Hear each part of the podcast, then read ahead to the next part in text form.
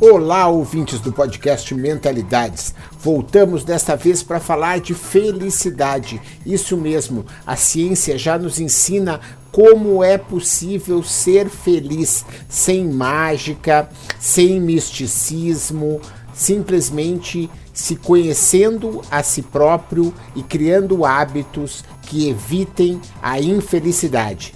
Quer saber mais? Então escuta todo esse episódio que ele foi feito com muito carinho para você.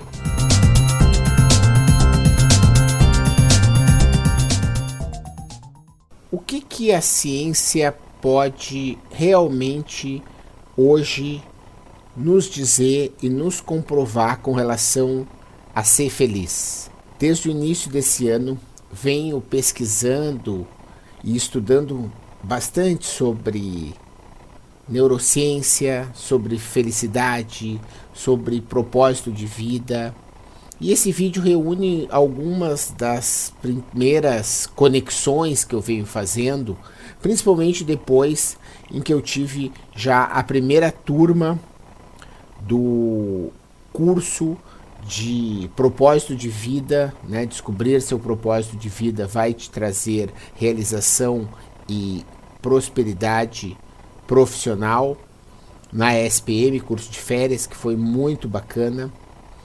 E essas experiências e leituras vêm me trazendo um, uma visão com relação a esse assunto que eu gostaria de compartilhar com vocês, até para vocês poderem me dizer se isso faz sentido ou se não, ou se vocês têm alguma sugestão de caminho para que eu possa me aperfeiçoar ainda mais ou alguma coisa que possa estar sendo acrescentada e que venha contribuir para esse processo aí de aprendizado, né, que eu acredito que a gravação de um vídeo como esse faz parte também. Ensinar é a melhor forma de aprender, se preparar para conseguir compartilhar com vocês esse conhecimento é algo importante para mim, para que eu possa estar tá também reafirmando alguns conceitos e algumas conexões que eu venho refletindo.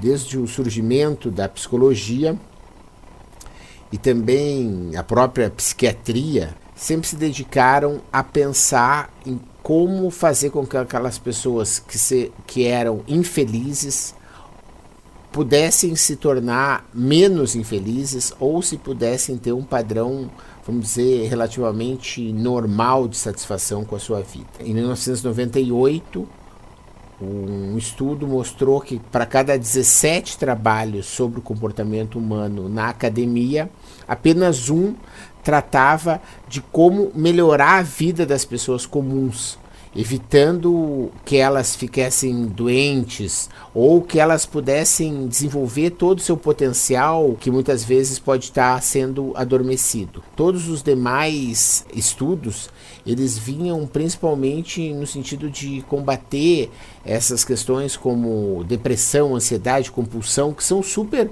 é, importantes realmente de serem tratadas, porém ficou esse gap né, de como que a psicologia poderia ajudar aquelas pessoas que não tinham, digamos, grandes problemas a se desenvolver e atingir um, um potencial criativo. Então, o, quando o Martin Seligman ele assume lá a presidência da a, Associação Americana de Psicologia, ele junto com os estudos que o húngaro Mihaly Csikszentmihalyi vinha fazendo com relação ao fluxo, começaram a discutir e conseguiram criar aquilo que são as bases da chamada psicologia positiva, né, que tem como objetivo que colocar a psicologia não só a serviço das fraquezas do ser humano, mas também principalmente para potencializar as forças que o ser humano tem e que muitas vezes podem não estar tá sendo plenamente atendidas. O que me parece bastante relevante, né, porque você tem pesquisas, por exemplo, de um levantamento do Confer Board, né, um instituto de pesquisas que vem mostrando que 45% dos trabalhadores entrevistados ah, estavam felizes com seus empregos. Né, marcando o ponto mais baixo dos últimos 22 anos. Então, 45% apenas estavam felizes. Uma pesquisa do Instituto Gallup, né, com 4 milhões de pessoas em mais de 100 países, perguntou: em seu trabalho você tem a oportunidade de fazer todos os dias o que faz de melhor? O percentual de pessoas que respondeu foi de 20%, ou seja, uma em cada cinco pessoas tem condições atualmente de exercitar ou acredita que tenha condições de exercitar plenamente as suas potencialidades dentro do seu trabalho. Então, 80% das pessoas estão se sentindo subaproveitadas, das pessoas que estão e participaram dessa pesquisa. E ainda existem dados cada vez mais preocupantes com o aumento do índice de suicídio, né, que é uma doença, né, que é uma consequência de uma doença, principalmente da depressão, que é uma dessas questões que a psicologia vem atendendo, mas que, no meu entendimento, se não aproveitam todo o seu potencial, acabam criando e caindo nessa uh, espiral negativa de notícias, de imprensa, de querer se comparar, de querer se diminuir, de entender que tem um modelo que precisa ser seguido e de que esse, qualquer coisa que se fuja esse modelo pode estar sendo considerada errada. E eu acho que é importante que a gente veja que há realmente uma uma alternativa para isso. Né? Então, eu vou ler para vocês agora uma outra referência, que é do jeito Harvard de ser feliz, que fala assim: ó, se a felicidade fosse apenas o resultado final do sucesso, a crença predominante em empresas e instituições de ensino estariam corretas. Concentre-se na produtividade e no desempenho, mesmo em detrimento do nosso bem-estar emocional e físico. E mais cedo ou mais tarde seremos mais bem-sucedidos e, em consequência, mais felizes. Mas, graças aos avanços da psicologia positiva, esse mito foi derrubado. Como os autores do levantamento puderam afirmar conclusivamente, estudos após estudos demonstram que a felicidade precede importantes resultados e indicadores da prosperidade. Em resumo, com base no enorme volume de dados compilados, eles descobriram que a felicidade leva ao sucesso e à realização, e não o contrário. Essa é uma das principais conclusões aí desse livro que trata e expande esse, esse assunto em detalhes. Um dos estudos longitudinais mais famosos sobre a felicidade tem origem bastante improvável, os antigos diários de freiras católicas. Estas 180 freiras de School Sister of Notre Dame, todas nascidas antes de 1917, foram solicitadas a anotar seus pensamentos em diários autobiográficos. Mais de cinco décadas depois, um grupo de pesquisadores sagazes decidiu codificar o conteúdo emocional positivo dos diários. Será que o nível de positividade dessas freiras aos 20 anos de idade poderia prever como seria o resto de suas vidas? A análise constatou que sim, as freiras cujos diários apresentavam um conteúdo mais abertamente alegre, viveram aproximadamente 10 anos a mais que as freiras cujos diários eram negativos ou neutros. Aos 85 anos, 90% do quartil mais feliz de freiras ainda estava vivo, em comparação com apenas 34 do quartil menos feliz. E se a gente está dizendo então que essas pesquisas todas estão mostrando um caminho né? E aqui o jeito Harvard de ser feliz mostra alguns caminhos de como ser feliz. Eu queria trazer uma contribuição que é desse outro livro aqui, que eu acho muito bacana, que eu conheci esse ano, A Coragem de Não Agradar, em que traz um pouco da psicologia do Adler, que tem a ver com essa decisão, então, se a gente sabe que existem condições que nos levam à felicidade. E por que que então existe tanta gente infeliz, tanta gente deprimida? Né? E o Adler, que foi um cara que foi contemporâneo do Freud, só que ele era e tinha uma visão totalmente antagônica ao Freud, que enquanto o Freud ele trazia essa questão toda de que o passado carrega um certo trauma, né, gera um certo trauma que a gente carrega até hoje, o Adler diz o seguinte, ó, o que aconteceu em sua vida até este ponto não tem importância e não deve afetá-la daqui para frente. E você vivendo no aqui e agora é quem determina a sua vida.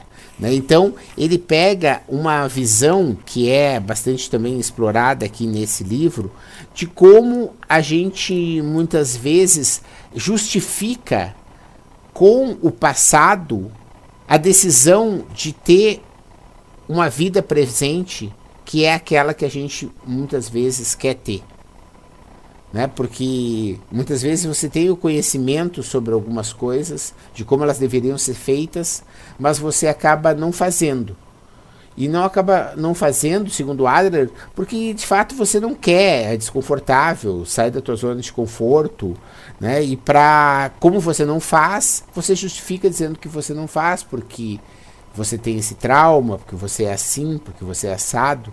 Né? E acho que esse é uma questão importante para concatenar nessas ideias, né? de que se a gente tem na psicologia positiva essas descobertas né, que mostram do jeito Harvard ser feliz, de que isso é um caminho cada vez mais conhecido da felicidade, o Ishiro Kishimi e o Fumitaki Koga trazem e recuperam o Adler, mostrando que essa pode ser uma decisão realmente é, individual de cada um para conseguir ver o mundo, né? E aí eu trago a questão do, do desse outro livro que eu estou querendo relacionar aqui, que é o Mindset, né? Da Carol Dweck, e ela, que é uma veterana lá de Stanford, que tinha um super best-seller, que é esse cara aqui, que é Porque Algumas Pessoas Fazem Sucesso e Outros Não, que foi revisitado agora, completado e revisado, e lançado com esse nome aqui, com essa capa de Mindset, né, que traz é, principalmente o resultado de muitos anos de pesquisa, de que é mais ou menos isso que o Adler está falando, é comprovado de uma outra maneira ou colocado de uma maneira de que existem duas formas de ver o mundo, que é o mindset fixo e o mindset de crescimento. O mindset fixo, por um lado, acredita que todas as, as suas qualidades e defeitos são imutáveis. O mindset de crescimento tem essa visão de que é tudo uma questão de aprendizagem e que você pode estar tá cada vez mais, a cada falha, a cada erro, tendo um, um aprendizado e que as coisas não estão acontecendo porque você é culpado de alguma coisa ou você fez algo errado. Não é que às vezes as coisas não dão certo e a gente tem que entender por quê e seguir em frente esse livro né, do, do mindset de crescimento e do mindset fixo, ele comprova um pouco toda essa história. Porque esse trabalho foi feito assim, em muitos grupos de diferentes pessoas e também usando eletrodos, comparando as ondas cerebrais, que foi o trecho que eu separei aqui desse livro para a gente destacar e fazer essa conexão, que é o seguinte, ó. Ondas cerebrais reveladoras, página 26. É até mesmo possível verificar a diferença dos mindsets, ela está se referindo, nas ondas cerebrais. Levamos pessoas de ambos os mindsets a nosso laboratório de ondas cerebrais na Universidade de Colômbia. Enquanto respondiam a perguntas difíceis e recebiam feedback, esperávamos curiosos o momento em que suas ondas cerebrais indicariam se estavam interessadas e atentas. As pessoas de mindset fixo somente se interessavam quando a reação se referia à sua capacidade. As ondas cerebrais delas mostravam que só prestavam atenção quando lhes dizíamos se as suas respostas haviam sido, sido corretas ou incorretas. Mas quando lhe apresentávamos informações que poderiam ajudá-las a aprender, não havia indício de interesse. Mesmo quando erravam, não se interessavam em saber qual era a resposta correta. Ou seja, as pessoas de mindset fixo não têm essa vontade de aprender. Né? Então, somente as pessoas de mindset de crescimento prestaram atenção é, rigorosa em informações que podiam aumentar seu conhecimento. Somente para elas o aprendizado era importante. Então, essa é a, a conexão que eu estou tentando fazer aqui, estou levantando essa hipótese junto com vocês, de que é uma questão de ponto de vista, né? E esse livro mostra que depois, mesmo não existe essa coisa assim de você ser e ser para sempre ter esse mindset. Esse mindset é algo que você é, muda e trabalha e aprende e vai melhorando, que é essa o final aqui da, da, desse, desse raciocínio, né? Que é A Arte da Felicidade, que é um livro que é muito bacana, que eu gosto demais dessa edição, que minha querida irmã Tina que me deu em 2007, tu vê, faz 10 anos que ele estava. Eu lembro que eu li ele quando eu ganhei, mas eu reli ele com bastante atenção agora para a preparação do curso. Esse Howard Cutler, que é o cara que escreve o livro junto com ele, né, pergunta assim, ó. Mas será que a felicidade é um objetivo razoável para a maioria de todos nós? Né? Será que ela realmente é possível? E aí o Dalai Lama responde assim: é, para mim sim e para você também, pois a felicidade pode ser alcançada através do treinamento da mente. Então, essa aí é a questão que se completa né? Quer dizer, a felicidade, na verdade, é algo que você constrói na medida em que você organiza seus pensamentos, você sabe aquilo que você gosta, você cria um modelo né, de vida que é capaz de sustentar aquilo que você quer, o jeito que você quer viver. E essas coisas você vai aprendendo, você vai ajustando e existe aí para terminar, né, a questão da neuroplasticidade, né, que é algo que os próprios é, monges budistas comprovam, né, que você tem hoje uma capacidade de expandir certas regiões do cérebro a partir do treinamento delas. Né? Então, dando um, um exemplo, um motorista de táxi em Londres, e Londres foi uma cidade que foi criada não seguindo assim essas regras de mapas quadradinhos. Então, é, e principalmente se a pesquisa foi feita antes do Uber e Waze, essas coisas de GPS, ela mostra o seguinte, que quanto mais tempo o motorista tem de táxi de experiência, maior é o hipocampo dele. Por quê? Porque ele vai desenvolvendo essa capacidade espacial de entender onde que ele está na cidade depois de muitos e muitos anos de profissão. E isso vem é chamado de neuroplasticidade, né? a capacidade do cérebro de ir se transformando e de fortalecendo determinadas regiões em detrimento de outras. E, e essa é o fechamento né, da capacidade de que, se você descobre que as coisas que te fazem feliz, né? E como o Dalai Lama também ensina nesse livro. Se você descobre, né, o Dalai Lama diz assim, ou alguma coisa muito próxima assim, ó, a felicidade não está em descobrir o que te faz feliz, mas sim em evitar o que te faz infeliz na medida em que você consegue isso, o cérebro vai se formando nessa direção. E se a felicidade traz prosperidade, quer dizer, você consegue ampliar essa região, ter mais práticas e hábitos que vão te levar à felicidade e isso vira assim uma espiral ah, positiva, né, para que você tenha uma vida assim mais próspera, mais feliz, mais longeva, etc, etc. Faz sentido? Aguarde seus comentários tá bom? E se você curtir aí, compartilha, se inscreve no canal. E se você tiver alguma outra indicação de referência, né, eu estou bastante dedicado a estudar esse assunto e conto com a sua contribuição para aprender cada vez mais. Valeu!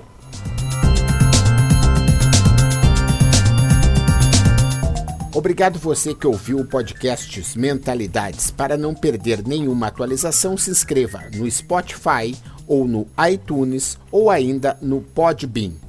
Para entrar em contato para consultorias, palestras e cursos, www.menta90.com.br, onde você encontra também vídeos e textos com outros conteúdos. Se preferir, mande um e-mail falecom@menta90.com.br. Até a próxima.